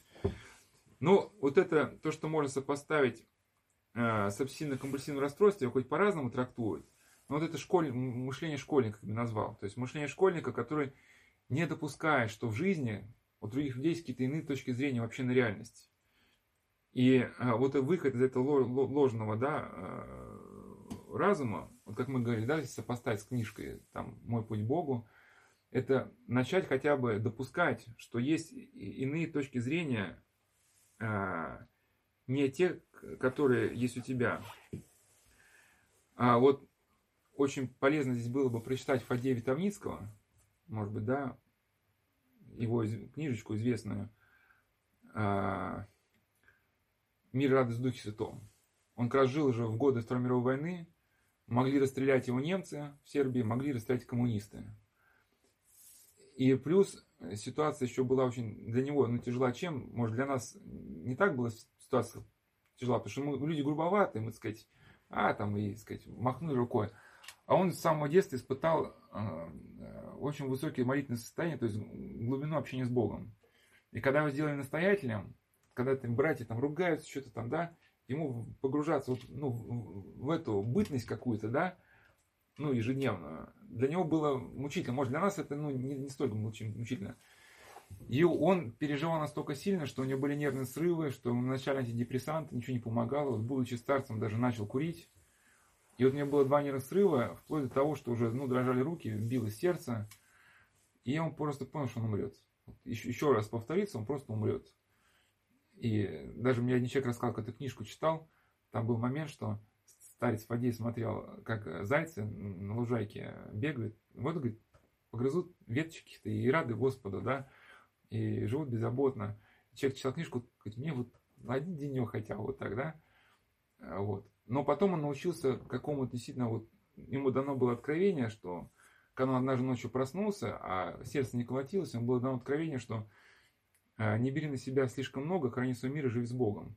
Не в том смысле, что на все наплюй. Он же дальше продолжал же руководить монастырями, жил, был духовником целого народа, да, то есть он не в том смысле, что он жил как бы в подвале где-то, да, он был посреди э, э, вот этого вот коловращения, да, вот этого людского, но приобрел какое-то вот это все-таки видение как бы, ну, сторону промысла Божьего, да, как в своей беседе, с ним есть беседа еще в интернете, каковы твои мысли, такова жизнь твоя. Он говорит, что мне все равно, куда меня поставят. Вот. Ну, то есть мне все равно, каковы внешние обстоятельства, я стараюсь действовать, исходя из других. Вот в, в категории современно, да, у Насима Талиба есть антихрупкость. Такая э, книга, это он такое качество очень ценное написано, как антихрупкость. Когда внешние состоя... обстоятельства, которые кого-то ломают, тебя, наоборот, только делают сильнее. Вот старец Фадей был антихрупким, потому что он как бы допускал в своей жизни место не только ну, как-то собственного я, вот своим планом, который, если не реализовывались, то тебя как бы все, конец тебе, да. К этому многие приходят люди, которые только начинают зашкаляться. Я начальница говорила, что она тоже вот такая а, харизматичная была начальница, все у нее под контролем. Но когда вот первый кризис еще начались у нас, она как начальница должна бы свести многие бизнес-процессы в один. Соответственно, многие же процессы от тебя не зависят там поставщики, там не поставщики, как это будет сюда. И не могла спать просто. Ну, переживаешь, думаешь об этом, не можешь спать. Потом как стало, не знаю, связано было с верой или нет, она говорит, ну, она сейчас церковляется. Говорит, ну, как будет, так будет. И заснула. И совсем в заключение просто три примера, насколько что проблема действительно может быть носить затяжной характер, и она сильно может связана быть с какими-то духовными факторами, которые ну, соответствующим образом должны быть и э, преодолены. Нифонт епископ Кипрский, его же не описание. В общем, он в юности э, был благочестив, потом развратился, стал вести праздную ленивую жизнь, там, упиваться. Но потом у него был период обращения что кто-то ему из друзей сказал, что у тебя лицо страшное. И он понял, что ну все, дошел до ручки, так жить дальше нельзя. Стал попытаться что-то в своей жизни изменить. А, а потом у него начались конкретные проблемы. Однажды он пришел домой, и у него начались противоположные помыслы. Добрый помысл говорил ему, помолись ночью Богу, как он хочет, так и поступит с тобой. А злой помысл говорил ему, если встанешь на молитву, то потеряешь рассудок, будешь еродивым, и все станут тобой смеяться. Вот, ну, а потом было с ним такое, что когда он стоял на молитве, вдруг объял его густой мрак. Приблизился к нему, поверг его в слабость, болезнь и безмерный страх. В ужасе лег Нифон на свою постель, рыдая, плача о грехах своих. Ну, потом он стал молиться Божьей Матери, она стала ему помогать. Ну, и вот такими, как бы, вот, ну, акценты только некие делаю. Потом, когда он уже вроде укрепился в вере, стал, кстати, вот эти неверные отклики свои побеждать, да, то есть он э, вот, в статье «Преодоление травматического опыта», часть 3, его историю разбирал, он, например, видел, что там Божья Матерь улыбалась, да, на иконе. Ну, нам, конечно, так не, не, нельзя, потому что это был чрезвычайный случай. Если мы будем смотреть, кто на иконах улыбается или нет, это можно, ну, повредиться, потому что демон все видит, что мы этому доверяем, он может на этом сыграть. Но в его случае это может быть чрезвычайно какой-то был божественный как бы промысел. И он э, однажды пришел и видел, что Божья Матерь не улыбается. Он думает, почему. И вспомнил, что он там осудил какого-то человека, он понял, что, а, осуждать, значит, это ну, неправильно. И вот эта система стала меняться, да. А, но на не... и у него было попущено такое искушение, чтобы испытать его как золото в горниле. Что такое золото в горниле? Золото с примесями плавится, да, и вот эти примеси перегорают. Однажды, и это искушение продолжалось 4 года, 4 года. Однажды Нифон стоял на молитве с вечера до утра, и вдруг услыхал страшный шум, несущийся справа налево. Святой ужаснулся и думал, что это за шум, и тотчас явился дьявол с громким ревом и яростью, навел такой страх на святого, что он его помрачился, едва придя в себя – он хотел помолиться и осенить себя крестным знаменем, как дьявол напал на него со словами. «Оставь молитвы, тогда я не стану бороться с тобой». А потом было вообще страшное искушение. Он пытался молиться, а дьявол говорит, что ну что ты заблуждаешься, Нифон, Бога нет, ибо где он? Ну, 54 года вам просто мозг выносится, что Бога нет, ничего нет. Ну, дьявол принуждал сказать Нифонта, что Бога нет. И так четыре года он боролся с бесом, принуждая себя к молитве.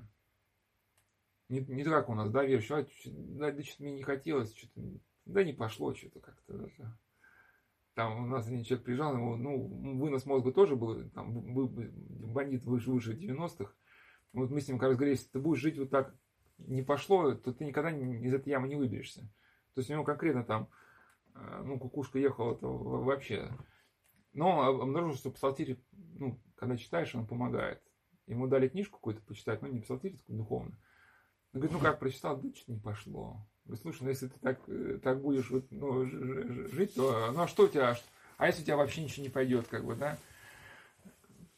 Э, и вот, а он четыре года принуждал себя к молитве. И однажды он простер руки к иконе со словами, вот, ну, обратился вот, к Господу, да, и благодать очевидным образом дала ему понять, вот, как бы, что Бог есть, и это искушение он отступил.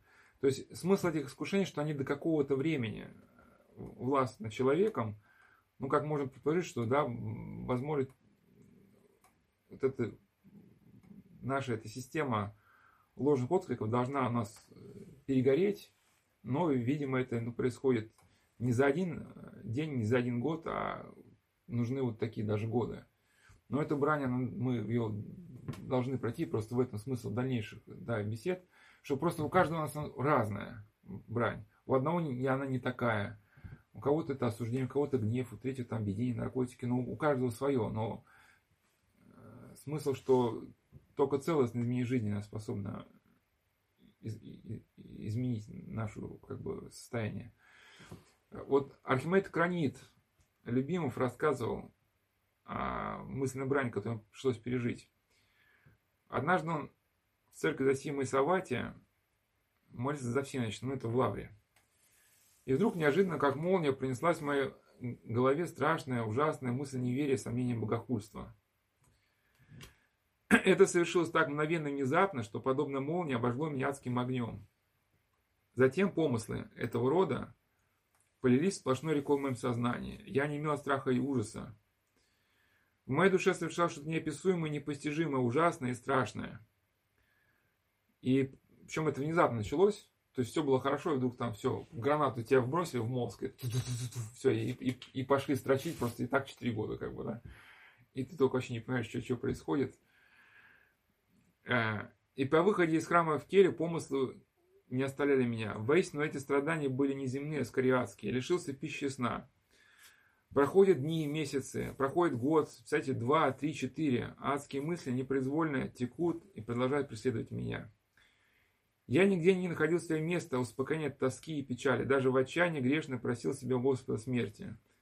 Эта мысленная брань была неописуемо тяжка. Ну, кто вот не испытывал, трудно представить, что это такое. А это вынос мозга полный, когда вы не можете никакой мысли сосредоточить. Вообще, что вот даже говорить не можете. Это вот просто кто-то вам просто шурует там отбойным молотком по мозгам и сказать, это, это не то, что рыба в аквариуме, по, по, по которому бьют, да, это не знаю. Рыба-рыба, по которой бьют молотками. Представьте себе стане Баримова, когда два мира внутри него. Один мир светлый, вера и надежда на Бога и пламенное желание спасения, то есть то, что ты хочешь защитить. А другой мир темный, внушающий не только пагубные богохульные мысли неверия. И даже был момент, что он спрятал от себя ножи, вилки, бечевки и всякие другие вещи, орудия, содействующие самоубийству. То есть, ну вот, был уже где-то, может, на грани. Под влиянием мои нервы были расстроены. Уныние, отчаяние, преследование повсюду. Были моменты, когда я ночью, бессильно владеть собой, выскакивал с кели, шел к собору, бегал вокруг него, плакал на взрыв и не мог дождаться минуты, пока отопрут собор, и я смогу у раки преподобного выплакать свой скорбь и невыносимые тяготы. Вспоминал, вспоминаю слова подвижников. Ищи себе старца и руководителя не столько святого, сколько опытного в духовной жизни. И вот он пытался выяснить какого-нибудь духовника, что им делать. Кстати, к вопросу, да, аккуратности, что если человек э, в стабильном состоянии, да, там можно, там сказать, такой, рассекой, там, кайся, смиряйся, или как даже, да, Иисус Христос, вот, апостолу Петру, он был апостол Петр, стабильный ученик, и сказал Христу, да, что, ну, стал перечить ему. И Христос ему, отойди от меня, сатана, там. Ну, там разные толкования есть, что сатане он имел в виду, который стоял рядом с апостолом Петром или самому Петру. Ну, в общем, Архимед Авраам Реймон говорит, что так как Петр был стабильный ученик, Господь мог его, ну, воспитывать, вести к совершенству такими средствами. А Иуда был ученик, уже, уже тогда был, так сказать, на грани, я даже сравнивал отношение к Иуде и к Петру, да, и вот э, Христос, он к Иуде старался, ну, ласково обращаться, чтобы, потому что если человек был ожесточен, хотя бы, чтобы, ну, хоть как-то, ну, его коснуться, ну, просто уже сердце, просто Иуда уже свой выбор сделал, да, вот, поэтому он не откликнулся на эти призывы. Но вот как раз здесь у него был опыт такой тяжкий, в том смысле, что он обратился, к одному ученому лицу и поведал ему свою мысленную скорбь. Он мысленно сказал, ну, видимо, сам это не пережил. Что ты, Господь с тобой, да разве может допускать такие мысли? Ну, то есть, э, еще больше, может быть, человек, да, вогнал просто как бы в это. Он, он-то знает, что это мысли плохие. Что делать? Ну вот, появился опытный, как бы, да, э, наставник. И вот он, э, значит, с ним поговорил об этом. И он говорит, успокойся, Искронит, это великая брань, наносима врагом. Бывает со многими людьми, и мы с тобой не первые.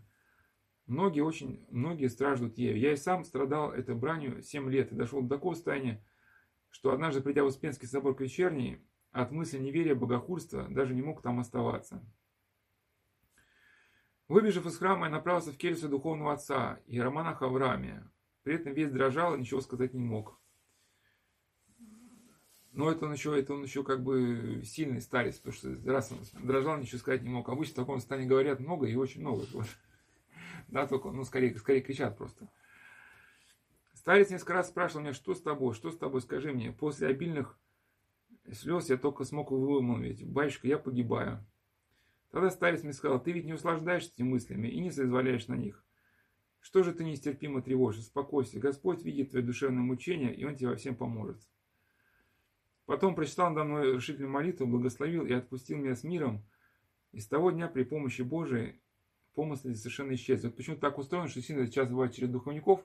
Если духовник сам это прошел, эту школу, да, суровую, и сам это пережил, то бывает даже такому духовнику, возможно, даже не, не надо объяснять на все. Он скажет, типа, все, успокойся. И, и, и каким-то образом то, что он это прошел, его вот такой жест может, да, в чем даже не мерить, типа, все, там, успокойся он настолько сильно на нас может повлиять, что вот с, с этим как бы все от вас просто как бы Э, ну, опять же, это не, не в том смысле, что теперь не надо работать с тобой, надо бегать только искать таких людей. Просто, может быть, Господь устраивает этот момент тогда, когда вы к этому готовы, уже какой-то прошли школу. Ну и, может быть, как Иоанн Лещи говорил, что тот, кто научился сам художеству, он потом кичится. Может быть, чтобы человек не кичился, что он своими силами это исцелился. Да, вот Господь дает на встречу духовника. В общем, слова отца Михея, как драгоценный бальзам, пролились на мою душу, и я с того времени получил значительное ослабление брани. А, и последняя история на сегодня, что это Ава Евстафий. Он был, когда мирянином, был очень благочестивым. Он, ну, во-первых, был богатый, у него, там сказать, со своей женой жил как сестрой. Там, когда был первый удар колокола в церкви, оставил все свои дела, шел в церковь в выходные, там я не работал. Но все меня восхваляли как постника, как ну, великого подвижника. А потом, ну, в общем, он там и убогих кормил, а потом он пошел в монастырь, а сейчас же эта, эта жизнь, она такая благочестивая, она, миру, она основана на тщеславии, да, чтобы на тебя посмотрели, а там, может быть, там жестко смирять как бы начали, там еще что-то. Ну, в общем, он провел в скиту пять месяцев, но начался блудная брань, и на святого старца я смотрел как на дьявола. Его святые слова казались мне уязвляющими стрелами. Когда я стоял в церкви на бдении, то не мог открыть глаза от сна, который владевал мной. Старец, видя перемену в моем лице, ежедневно увещевал меня, «Сын мой, лукавые мысли нападают тебя и смущают твою душу, а ты не исповедуешь их мне». Но я отвечал, «Отец, у меня нет никаких мыслей, но я размышляю о своих грехах и скорблю о них». Сильно как исповедовать, если ты духовника видишь шутом гороховым, там, да, значит, или, ну, или себя умнее его. Но потом дело было совсем плохо. Вот, ну, многие я, ну, хоть это такие вещи сокровенные, которые люди не рассказывают, но я думаю, что многие вот э, пережили, что в этой истории написано, потому что бывает уже только страх безумия заставляет ну, многих людей остановиться. То есть люди, когда в этом состоянии находятся, они реально имеют опыт соприкосновения ну, с демоническим миром. Потому что уже вот это еще Ава Ива Понтийский говорил, что гневливых людей часто они видят сновидения с крылатыми гадюками, с прочими устрашающими там, гадами, что если человек не смиряется в течение дня – то Господь попускает им смеяться ночью, ну, в кошмарах. Просто есть люди, которые говорят, там, а, там, днем, да, там, я вас всех там построю, а ночью такие кошмары, что туши свет. Да, и вот реально демонический мир, вот, вот он в шаговой от тебя э, доступности, и ты уже понимаешь, что ты еще чуть-чуть, если ты просто рехнешься, туда ты завалишься, и это тебя хоть как-то побуждает, ну, хоть что-то как-то ну, смиряться начать. И вот у него было подобное – он видел во сне, но, конечно, мы в сны не верим, но есть э, в таком состоянии это не сколько сны, это сколько такие э, кошмары, от которых не проснуться. То есть кошмары практически с полным физическим ощущением того, что происходит. То есть, если кошмары тебя бьют, то тебя бьют, и реально как бы вот, ну, тебя просто мучают. Причем, кто это переживал, он говорит, что ну, убеждался, что демоническое мира, что просто мы в своем э, жизни здесь мы логику демонов ну, не можем понять, а в этих кошмарах становится понятно, что их логика вообще не человеческая. То есть для них люди это мы, если людей кто-то избивает на улице, там это может быть жестокость, еще чего-то, да, а для них людей как бы нету. То есть люди это комки грязи, которые они просто растаптывают, да. И, значит, и вот что-то было подобное во сне, но опять же, здесь это как бы не расшифровывается, но скорее всего это был не, вот не сон, а вот как, ну, у многих людей был такой опыт, что это вот кошмар, который ты мучишься, но, но, но выйти из него не можешь, потому что тебя в этом держит, тебя, тебе не дают из него выйти. И напало, встретило меня множество эфиопов. Они схватили меня, принесли черную змею, обвязали ей руки, а другую змею свернули в кольцо, возложили на шею. Еще одну змею возложили на плечи, прицепили к моим ушам, и змею же приподали меня к моим чреслам. Кстати, вот многие в кошмарах видят именно змей. Причем вот в этом состоянии даже чуть ли не, не воочию видит себя окруженными такими голографическими змеями. Вот пусть это психиатры как хотят объясняют, да, что вот эти змеи, они, они кругом вот как бы на человека наваливаются, вот еще чуть-чуть, и они как бы уплотнятся. Да, вот так человек испытывает. Но это потому, что он сам в этот мир, он сам вошел в, как бы в ту частоту, на которой этот мир живет. Вот тот мир, да? А, а, антимир, что называется. И поэтому этот мир стал к нему ближе. Змеи начали кусать мои ноги, лицо и глаза. Афиопио, стоявшие вокруг меня, отворили мне уста и влагали в них огненную ложку, нечто горя, ешь и насыться. Также они принесли чашу и говорили, подайте вина и воды, напоите его. И напоили меня горячей смолой, смешанной серой. Ну, потом они хотели еще больше надругаться над ним. Но он увидел светоносных мужей и стал кричать, что помилуйте меня. Они спросили, что случилось с тобой? Ну, он описал, что им с тобой. Он говорит, и хорошо сделали. С тобой следует поступить еще хуже. Никто не может решить тебя от этих уз, кроме Абba Иоанна, с которым ты живешь, от которого ты отлучен, отлучен неверием. Но когда он проснулся, он, значит, пошел мириться с своим старцем, старец объяснил, что чаша, которую напоили тебя, ну, помимо прочего, сокращая, это твое душевное расположение – пришедшее от принятия лукавых помыслов, и то отвращение, которое ты ощутил ко мне и к братьям. Ну, хлеб, которым тебя кормили, тот хлеб, который ты воровал. То есть вот это все состояние накоренилось на том образе жизни, который он сам своими руками вот, сказать, ну, строил, он там воровал хлеб. И с того времени я начал открывать свои помышления и уже пребывал в покое. Вот. Ну, конечно, об этом говорить можно бесконечно, а на следующий раз мы уже поговорим о бране второго типа, когда это лживый народ начинает исцеляться. Исцеление очень больно, когда нам кажется, что когда мы стоим на путь исцеления, нам кажется, что э, мы должны потерять все свое, что у нас есть, богатство, как бы, да, ну, в смысле разума, опыта, должны от всего отречься. На самом деле, когда человек эту школу исцеления проходит, он понимает, что ну, как бы не то чтобы отрекся от своего багажа, если у были какие-то навыки рабочие, там, интеллектуальные, то все это в более каком-то, он все это обретет в более каком-то, да, раскрывшемся виде, в еще более каком-то, да, перспективном. Но, ну, и об этом уже будем говорить уже в следующий раз, когда вот, как бы, ну, как вот это происходит, этот момент, момент изменения внутреннего.